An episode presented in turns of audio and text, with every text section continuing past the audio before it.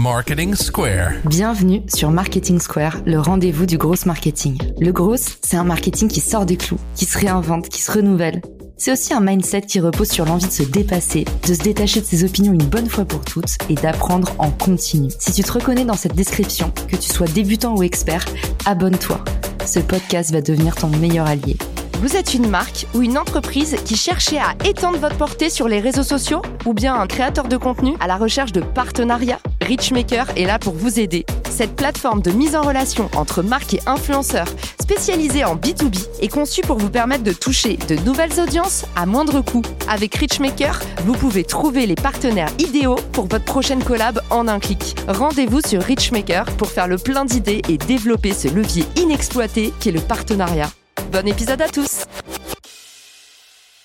Bonjour à tous et bienvenue dans ce nouvel épisode de Marketing Square, épisode spécial, puisque je suis accompagnée de Jonathan Chan qui était avec moi insider au Adobe Summit.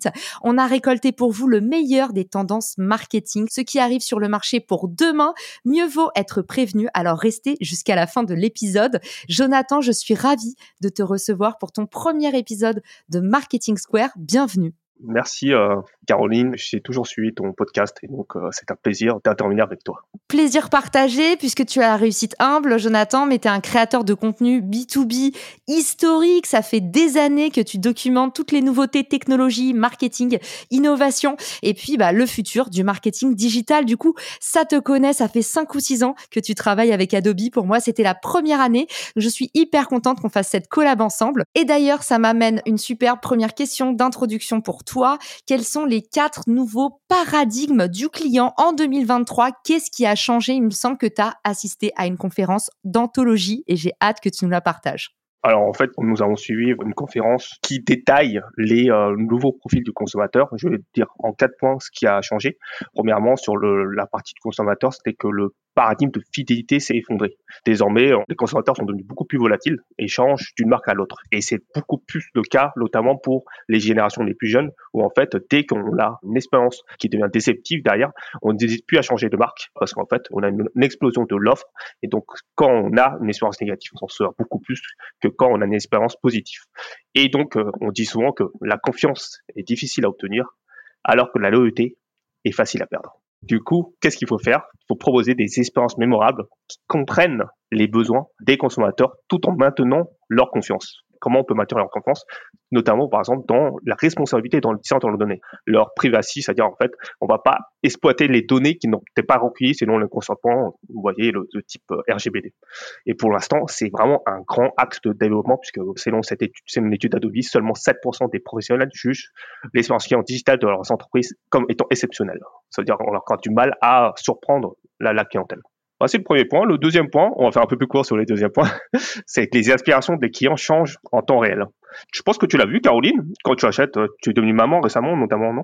Belle-mère de 3 enfants d'un coup, c'est pas mal. Mais est-ce que c'est arrivé que tu as fait un achat sur Internet, notamment, et puis une fois que l'achat a été fait sur Internet, tu continueras à recevoir un mailing sur ce produit? Clairement. Mais tu vois, un des trucs que j'avais le plus détesté, c'était pour un cadeau de naissance de Valentin Badi, mon ancien manager. J'avais acheté chez Nathalys. Ils avaient pris mon numéro de téléphone et en fait, je reçois encore des SMS de Nathalys à chaque promotion. Et voilà, tout à fait. Et en fait, il y a un souci au niveau des stéréotypes des segments. En fait, quand on met des personnes dans des cases et souvent dans le domaine appliqué, on n'arrive pas à faire changer ces personnes dans ces cases.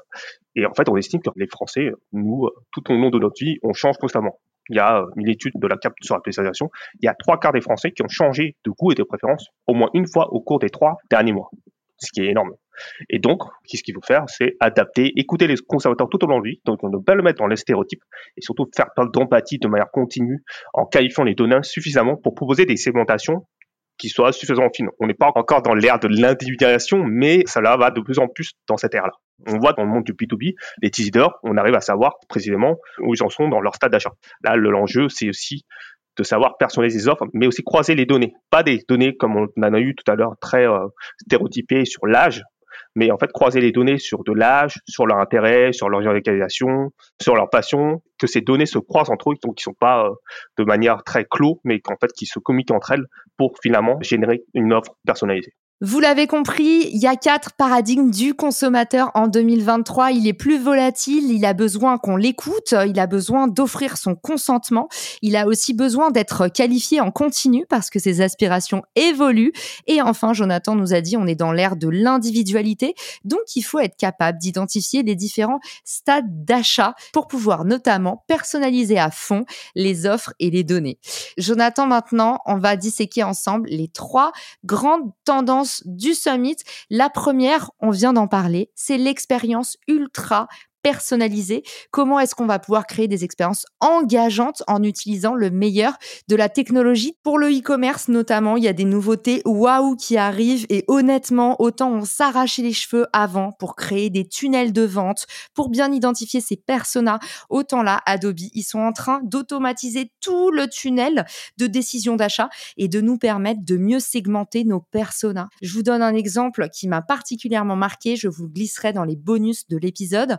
C'est notamment un moment où on nous a montré qu'en fait, à partir de votre audience, vous allez pouvoir générer des lookalikes. Un peu comme dans les campagnes publicitaires, si vous avez un site de voyage, on va vous dire, bah voilà, pour l'instant, tu adresses les solo voyageurs, ta cible, elle est comme ça, elle va sur tel autre site et vous allez avoir vraiment du contenu hyper détaillé. Franchement, c'est assez bluffant. Et à côté de ça, ça m'a vraiment cloué. Ils vont vous proposer d'autres cibles que vous pourriez adresser. Par exemple, avez-vous pensé aux business exécutifs qui voyagent? Avez-vous pensé aux étudiants voyageurs? Avez-vous pensé aux voyages romantiques? Ils vont vous proposer à chaque fois, pour chaque cible, justement, de l'IA génératif qui va vous dire par rapport à ce que vous avez, voilà ce que vous pourriez pousser. Ça, honnêtement, j'ai trouvé ça époustouflant. Oui, de mon côté, dans les solutions e-commerce, on a assisté aux sneaks d'Adobe. Donc, en fait, ce sont les meilleures solutions proposées par les collaborateurs. Et à la fin, en proposant ces projets, on peut voter pour ces projets pour savoir quelles solutions peuvent être adoptées dans leurs solutions. Le premier, c'est, j'appelle ça le Project Fast Filtered. C'est par rapport à la personnalisation des filtres sur Adobe. Vous savez, quand tu vois les filtres dans les sites e-commerce, ils sont assez classiques. Qu'est-ce qu'on voit de prix? Qu'est-ce que tu vois d'autre? La taille, la couleur, le matériel. Oui, c'est ça. On est souvent cantonné à ça. Peut-être des avis aussi.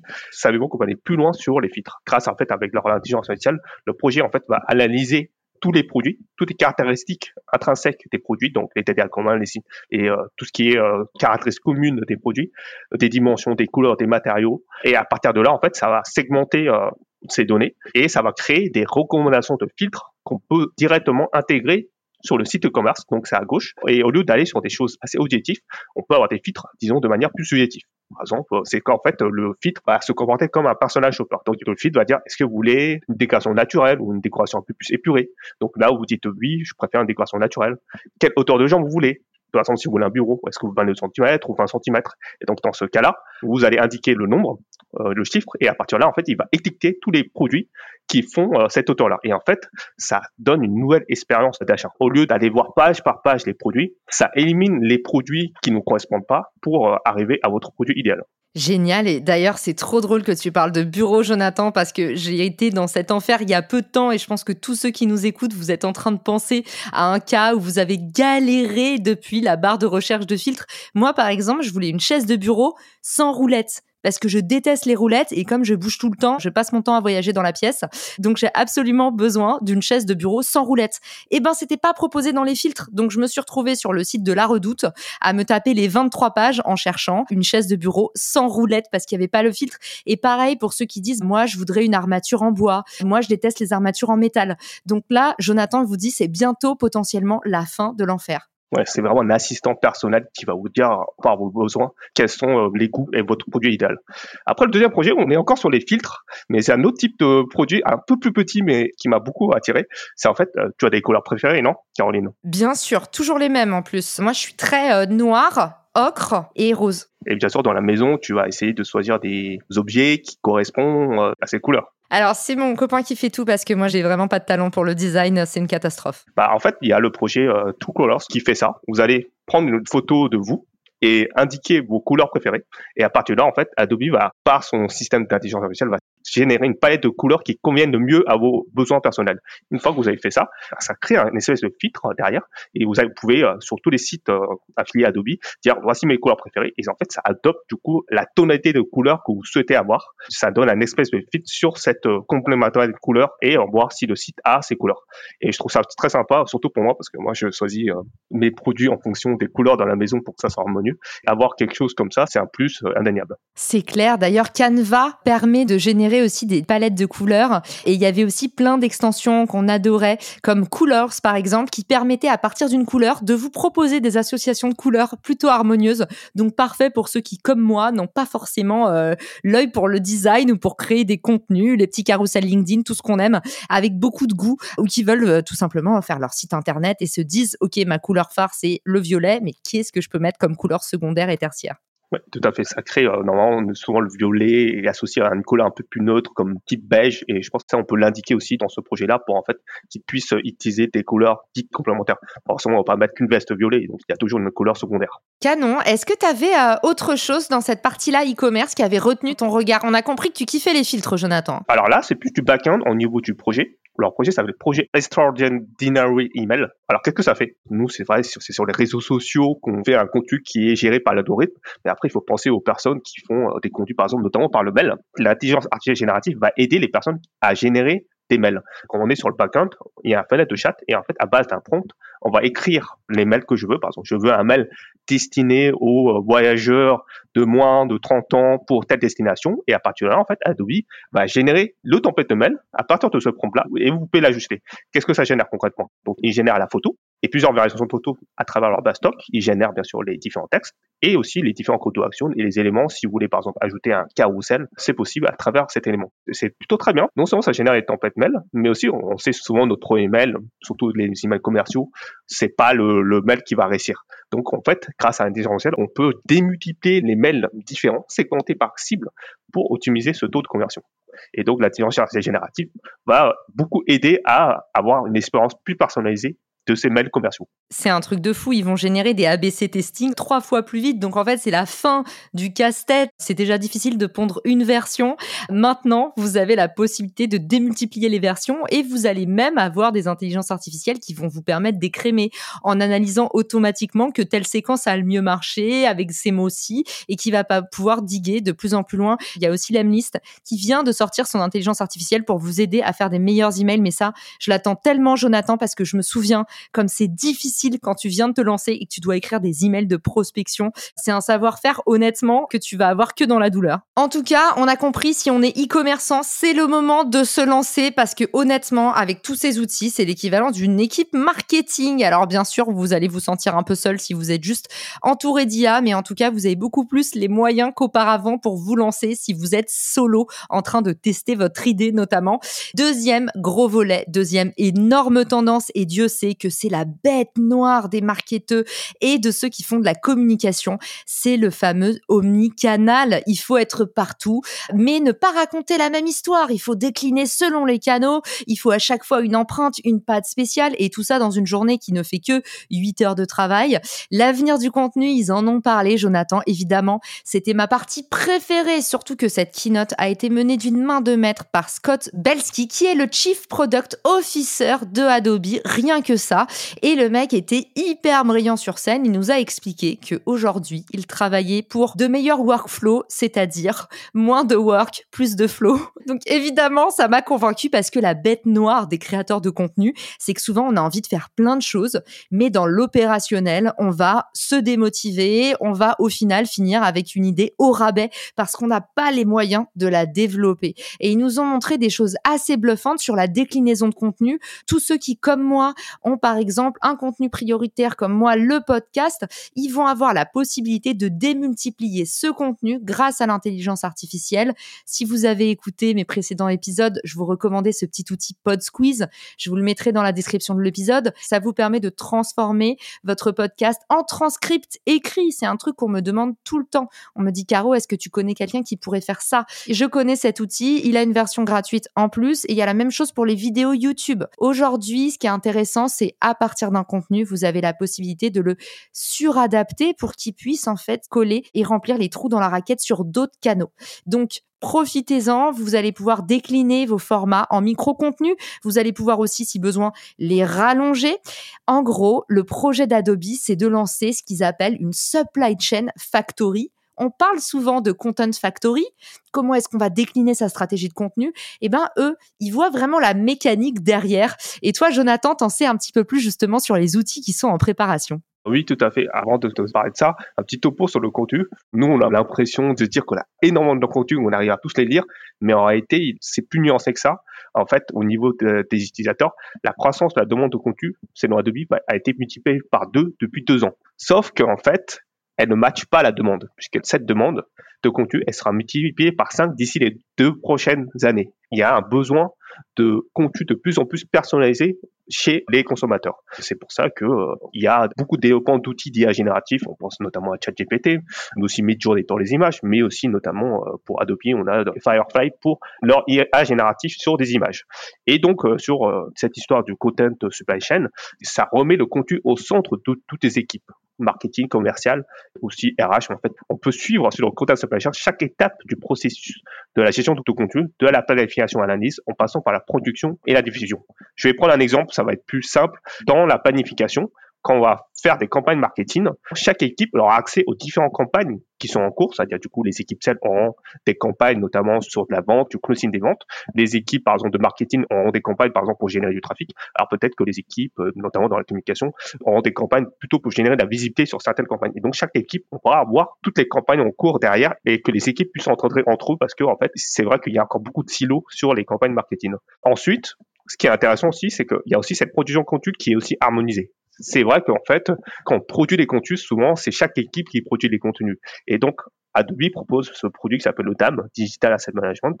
À partir de là, en fait, il donne accès à les contenus de la marque en question et que chaque équipe puisse produire les assets, l'identité de la marque directement sur cet outil. Et enfin, dernièrement, ce qui est intéressant, c'est aussi finalement donner les analytics. Souvent, en fait, c'est une seule équipe qui centralise les résultats.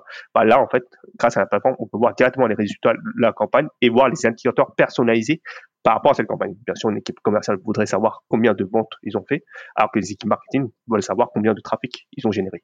Et ça, ce DAM que tu nous décris, donc Digital Asset Management, ça va être aussi un puissant outil pour tout ce qui est Sales Enablement, parce qu'on le sait, la problématique des commerciaux aujourd'hui, c'est qu'ils doivent aller taper à la porte du marketing, qui leur donne des trucs parfois qui datent d'il y a 5 ans. Donc, il y a toujours cette friction entre marketing et vente, parce que justement, c'est difficile de faire transiter les bons outils en temps réel. Donc, toi, tu nous dis, sont en train de travailler sur cette trousse à outils qui va permettre à l'information, au contenu, de transiter en temps réel entre les différents services, toutes les personnes qui ont besoin du contenu de la marque. Parce que c'est vrai qu'on parle de communication externe, mais c'est vrai qu'il y a aussi un besoin en temps réel, en interne, dans l'entreprise, pour l'équipe com de mieux comprendre ce sur quoi bosse le produit, pour l'équipe des commerciaux d'avoir toujours les informations avant les clients, parce que ça on connaît, c'est aussi la bête noire du commercial. Ah bon, il y a un webinaire spécial sur tel truc, j'en avais pas entendu parler. Voilà comment passer pour un peintre devant son client. Grâce à cette solution, on va pouvoir coordonner un peu tout ce petit monde et on en arrive justement à notre partie 3. Les outils deviennent des machines de guerre et ça, Jonathan, pour moi, c'est le truc cette année. Je pense qu'on va le dire pour les 15 prochaines années. Donc, mais je suis désolée, cette année, c'est l'année de l'IA. C'est juste, il y a une seule tendance cette année, mais retenez qu'elle ruisselle sur tout. Ils sont en train de transformer nos outils traditionnels en des machines de guerre. C'est-à-dire que Canva est devenu encore plus dingue, Lemlist devient encore plus dingue, Adobe devient encore plus dingue, et quand on voit les nouveautés que tu nous as réservées là, Jonathan, je pense que nos auditeurs, ils vont pas en croire leurs oreilles. Oui, tout à fait. Mais si vous suivez très bien, vous pouvez voir déjà que ces outils font notamment le buzz. Le premier outil, c'est Adobe Firefly, l'IA génératif d'Adobe, qui est disponible en ligne. D'ailleurs, je vous invite à tester. C'est adobe.com/Firefly. Et vous pouvez, si vous avez un compte Adobe, tester directement 4 fonctionnalités. Le premier, c'est le texte ou image. C'est une sorte de mid-journée, en fait. Vous générez une requête. À partir de là, il y aura plusieurs paramètres qui vont sortir de l'image, comme le format, l'éclairage ou la composition. Et en plus, pour le moment, c'est gratuit. Alors que Midjourney est devenu payant. Vous pouvez déjà pas utiliser cet outil. Je tiens à préciser que Jonathan n'est pas du tout membre de l'équipe Adobe, hein. C'est que de l'amour et effectivement, il est gratuit et on ne sait pas pour combien de temps, mais en tout cas pour toutes les problématiques de droits d'auteur notamment, vous vous souvenez, on a parlé notamment du e-commerce, tout ça, fallait acheter les droits sur les photos. On pourra raconter à nos enfants qu'à l'époque, fallait souscrire des abonnements à des banques d'images et je me souviens encore quand j'étais CMO et que je devais aller faire voter le budget et qu'on me disait mais attends, il n'y a pas des abonnements qui sont moins chers pour acheter des images de banques d'images, ça coûtait une fortune. Donc maintenant, floor is yours, vous avez vraiment la possibilité de créer des visuels sur mesure. Enfin, en vrai, c'est un rêve pour les marketeurs qui devient réalité. Après, je tiens à ajouter quelque chose, parce que tu bluffes mes pensées, justement. Il y a aussi ce côté utilisation des images commerciales. Sur les autres outils de génération d'images, on ne sait pas d'où proviennent les données. Donc, en fait, on ne peut pas savoir si on peut les utiliser sans être attaqué parce qu'on a pris une base de données. Alors, sur ce cas-là, par exemple, sur Firefly, ce sont des données qui sont prises directement sur la base d'Adobe Stock. Et Adobe s'engage même à, si dans le cas où il y a des personnes qui se plaignent sur le fait que cette image n'a pas été prise sur une base commerciale, de rembourser les frais de justice sur ce cas-là. C'est un bon coup de leur part. C'est clair que va y avoir des questions de propriété qui vont émerger très très vite. Ça fera l'objet d'un nouvel épisode, hein, mais il y a aussi des gros malus sur l'IA. Les prochains scandales, ça va être l'authenticité. Comment est-ce que tu prouves que c'est une vraie image ? Et effectivement, ça va faire aussi mourir plein de métiers, malheureusement. Donc, comment on transforme ces gens qui, pour l'instant, vendent leur image, qui font des professions qui vont être menacées par l'IA. Donc, ce que j'en pense, en fait, c'est qu'on va pouvoir vraiment amoindrir les budgets marketing grâce à ces nouveaux outils. Je pense aussi que c'est dangereux parce que ça va faire disparaître tout un tas de professions et il va falloir voir comment est-ce que tu remplaces ces personnes-là. Oui, tout à fait. Après, il y a plusieurs parties dans le domaine de l'intelligence artificielle. Après, je dirais que le mieux, même si on peut avoir des avis négatifs, il faut toujours essayer parce qu'en fait, c'est en essayant les outils d'intelligence artificielle qu'on comprend les différentes failles derrière. Par exemple, ChatGPT peut notamment se répéter parfois ou halluciner. Et donc, à partir de là, les humains peuvent après exprimer leur créativité. Tu dis, ah, ça, l'intelligence artificielle ne peut pas le faire. Générer de l'émotion, l'intelligence artificielle ne peut pas savoir notre historique complète, ne peut pas savoir le contexte actuel. À partir de là, on peut écrire quelque chose totalement complémentaire derrière. Et moi, je suis persuadé que l'IA sert d'abord d'aide à l'humain, mais que c'est toujours l'humain à la fin qui doit finaliser le marketing, parce que si on fait ça, c'est une IA qui parle à des personnes, sans que nous, pour que le marketing fonctionne, c'est que ce sont des vraies personnes qui parlent à des personnes qui comprennent les besoins des personnes. Donc, je pense qu'on aura toujours besoin de ces personnes. Première outil pépite, du coup, Firefly, qui permet de générer des images commerciales, des textes artistiques, mais aussi de, par exemple, modifier l'arrière-plan. J'ai adoré la keynote de la directrice marketing qui disait, vous pouvez enfin enlever votre ex de toutes vos photos de vacances. Donc voilà, ça c'est pour la petite histoire, mais vous allez pouvoir, pour tous ceux qui avaient des galères sur Photoshop, mais nous à l'époque en cours de PAO, on mettait des heures à détourer un citron et tu rentrais trop fier chez toi, et bien maintenant c'est fini. Ça tu l'enlèves en 2-2. Donc Firefly à tester gratuitement, vous a dit Jonathan, et puis surtout, vous êtes protégé par Adobe si jamais il y a une dinguerie. Deuxième nouveauté qui t'a éberlué. Je pense que vous l'avez vu aussi, c'est le remplissage génératif sur Photoshop. Est-ce que tu as vu par exemple les couvertures de Nirvana ou le portrait de la Joconde ? Ouais, j'ai vu, c'est un truc de fou. Et honnêtement, Photoshop, ça a été ma bête noire pendant toutes mes études. Donc je trouve ça trop bien qu'ils renouvellent cet outil. Et tout à fait. Et donc, cet outil-là, en fait, va comprendre les alentours de la photo pour pouvoir les étendre. Par exemple, notamment, sur la couverture du Nirvana avec le bébé, on a un ensemble d'océans derrière et c'est bluffant, mais il ne permet pas que de faire ça. Sur le génératif refining, on peut aussi notamment ajouter des objets. Donc, en fait, vous mettez une zone et vous dites, par exemple, sur le Nirvana, on peut dire, moi, je veux un requin. Donc, du coup, l'IA va réfléchir à l'ambiance derrière et va générer un requin. Et ce qui est bien, alors là, c'est plus, on rentre dans cette partie un peu technique, c'est que le requin, c'est comme un calque sur Photoshop. C'est-à-dire que vous pouvez très bien, après, par la suite, déplacer le requin. Si le requin ne va pas redemander un autre type de requin pour vraiment faire des photos parfois trop réalistes derrière. Et là, on peut dire que la créativité n'a jamais été aussi accessible et facile avec cet outil. Souvenez-vous par contre que vous n'êtes pas à l'abri d'une dinguerie puisque l'IA va aller chercher tout ce qui contient le mot requin et potentiellement, si elle trouve des données de personnes qui viennent comme moi du 93, vous allez vous retrouver avec une paire de baskets sur votre photo. En tout cas, Jonathan vous a dit, vous pouvez la déplacer comme un calque et ça, c'était la deuxième nouveauté. À partir de quand on va pouvoir avoir du remplissage génératif sur Photoshop? Il est déjà disponible. Il faut prendre un abonnement. Donc, ça dépend des plans, mais si vous avez Photoshop bêta derrière, vous pouvez déjà utiliser le remplissage génératif de Photoshop. Génial. Et troisième innovation, Jonathan, il me semble que c'est ta préférée. Oui, tout à fait. C'est le fait que l'intelligence artificielle va analyser et interpréter les données à votre place. C'est-à-dire, en fait, vous avez que quand un expert dans un canal vous envoie votre rapport, un rapport bourré de chiffres derrière, vous ne savez pas, en fait, dire « Ah, mais bon, oui, il y a plein de chiffres, mais concrètement, est-ce que cette campagne a fonctionné ?» Et dans ce cas-là, parce que peut faire l'intelligence artificielle, notamment, c'est en fait, il va analyser toutes ces données et en fait, va générer un rapport à marketing avec ses propres mots pour expliquer si la campagne en soi a fonctionné par rapport à cet élément. On peut adapter son discours. Bien sûr, on ne va pas expliquer les mêmes données du rapport à votre directeur financier que, par exemple, à un CEO ou, par exemple, qu'à vos collaborateurs. Et donc, ça, l'intelligence artificielle peut arriver à générer des descriptions textuelles aidant à mieux comprendre les conclusions de la visualisation des données pour après ajuster les campagnes. Génial, donc il va déjargoniser, en gros, il va rendre digeste un contenu indigeste. Et Dieu sait que dans notre vie d'entrepreneur ou de marketeur, on reçoit des trucs parfois qu'on comprend pas. C'est ça, d'être toujours sur le terrain, les mains dedans, et je sais que c'est la spécialité des auditeurs du podcast. Donc, vous avez vu, avec Sensei Genai, vous allez pouvoir rendre digeste l'indigeste. Merci Jonathan d'avoir été avec nous dans cet épisode. Merci de m'avoir aidé à décrypter toutes les pépites du Adobe Summit. Je pense qu'on a passé 2 jours merveilleux et un grand merci à Adobe pour leur invitation.